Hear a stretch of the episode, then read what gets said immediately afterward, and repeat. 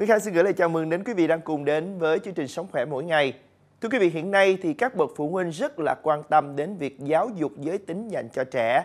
Thứ nhất là để giúp cho trẻ bảo vệ được bản thân mình khi mà những vấn nạn về lạm dụng tình dục của trẻ đang được xã hội rất là quan tâm. Thưa quý vị, độ tuổi nào thì nên nói và giáo dục cho các bé về giáo dục giới tính và những nội dung nào sẽ cần được chia sẻ? Ngay bây giờ đây chúng tôi mời quý vị chúng ta sẽ cùng gặp gỡ với bác sĩ của chương trình để tìm hiểu thêm về vấn đề này nhé. Trong các gia đình Việt Nam, cha mẹ có xu hướng lảng tránh trao đổi và cung cấp cho con cái vị thành niên các kiến thức giới tính. Nghiên cứu của Viện Nghiên cứu Gia đình và Giới cho thấy chỉ có hơn một nửa 62,1% cha mẹ trong khảo sát cho thấy họ có trao đổi hoặc hướng dẫn trẻ em vị thành niên về các vấn đề liên quan đến sức khỏe tuổi dậy thì. Thưa bác sĩ, chủ đề giáo dục về giới tính là một cái chủ đề mà có thể nói là đang rất được phụ huynh quan tâm hiện nay. Như vậy thì thưa bác sĩ, độ tuổi nào là thích hợp để bố mẹ có thể giáo dục giới tính cho con ạ? Hiện nay thì vấn đề giáo dục giới tính cho trẻ em cũng được rất nhiều tầng lớp trong xã hội quan tâm, đặc biệt là phụ huynh trẻ. Họ không biết là cái độ tuổi nào chúng ta có thể giáo dục giới tính cho các cháu. Chúng ta nên có những cái chủ động trong vấn đề giáo dục giới tính cho con em mình. Vì đây là một trong những cái biện pháp giúp cho các cháu tự bảo vệ bản thân mình trước sự tấn công của những người lạ. Về sự phát triển của bé thì các bạn chú ý khi mà bé được 1 tuổi biết đi, biết nói. Lúc đó đã có sự thắc mắc về cơ thể của bé rồi. Thì đây cũng là một trong những cái điều mà chúng ta cần chú ý. Cái tuổi này các bé đã bắt đầu giao tiếp được với người lớn. Và người lớn của chúng ta sẽ có nhiệm vụ là giải thích cho bé tất cả những cái câu hỏi thắc mắc liên quan đến cơ thể của mình. Theo các nhà khoa học cũng như tâm lý gia thì cái độ tuổi mầm non và tiểu học là cái giai đoạn các bé có thể cảm nhận được những cái lời tư vấn, những cái lời giải thích của người lớn. Thì đây là cái thời khắc chúng ta có thể giáo dục giới tính cho các cháu. Những cái nội dung nào thì là sẽ phù hợp với lại độ tuổi của các bé và khiến cho các bé tiếp nhận cái vấn đề giáo dục giới tính này nó vừa phải, nó không quá nặng và cũng không gây áp lực cho trẻ?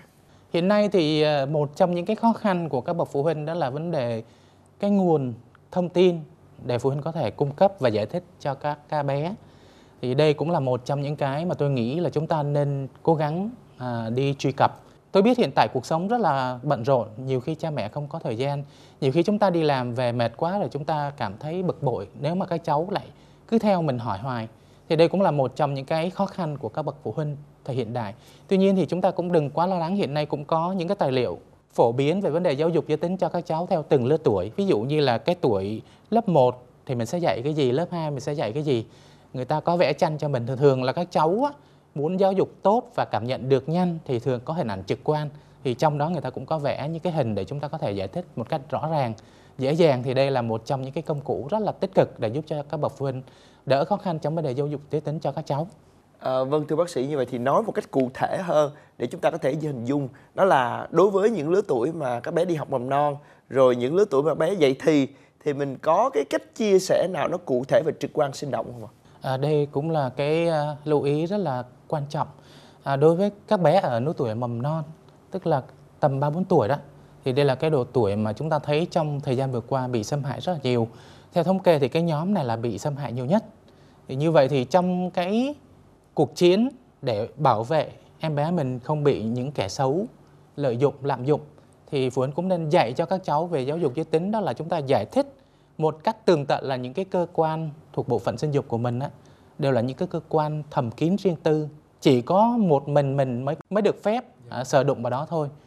Khi không được cho phép từ bác sĩ hoặc là từ cha mẹ khi mà có những cái cần thiết để thăm khám thì không có ai có quyền đụng vào cơ quan đó, nhất là người lạ. Thì đây là cái điều nó rất là tồi tệ, rất là xấu cho các cháu. Thì các cháu phải biết bảo vệ cái cơ quan đó, giống như mình bảo vệ tim, bảo vệ mắt, vân vân. Thì đây cũng là một trong những cái giáo dục rất là thiết thực. Dạ. Thêm một câu hỏi nữa là thông thường thì các bé cũng rất là ngại hỏi ba mẹ mà hay hỏi bạn bè.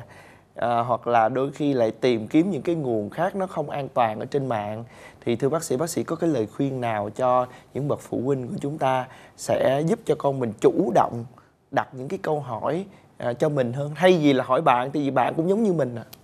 Thì đây cũng là một trong những cái phản ứng rất là thiết thực. Các cháu giờ ngại hỏi cha mẹ. Những cái vấn đề mà mình cứ thắc mắc suốt trong đầu mà mình không biết hỏi ai thì thôi hỏi bạn đi.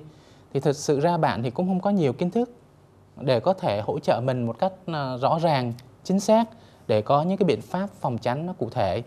Như vậy thì những em bé mà ít hỏi cha mẹ, ít giao tiếp với cha mẹ thì cha mẹ sẽ là người chủ động khơi gợi cái sự tò mò của bé. Ví dụ như bây giờ đang xem truyền hình mà thấy có một người phụ nữ mang thai thì mình hỏi ngược lại, vậy thì con biết người phụ nữ mang thai là như thế nào? Để cho các bé nó bày tỏ cái kiến thức của bé, những cái hiểu biết của bé, rồi từ đó chúng ta sẽ giải thích thêm và chúng ta có những cái cung cấp thông tin đầy đủ. Dạ, cảm ơn bác sĩ đã chia sẻ. Thưa quý vị, giáo dục giới tính cho trẻ, các phụ huynh của chúng ta đừng suy nghĩ đó là vẽ đường cho hươu chạy nữa, mà hãy nghĩ một cách tích cực.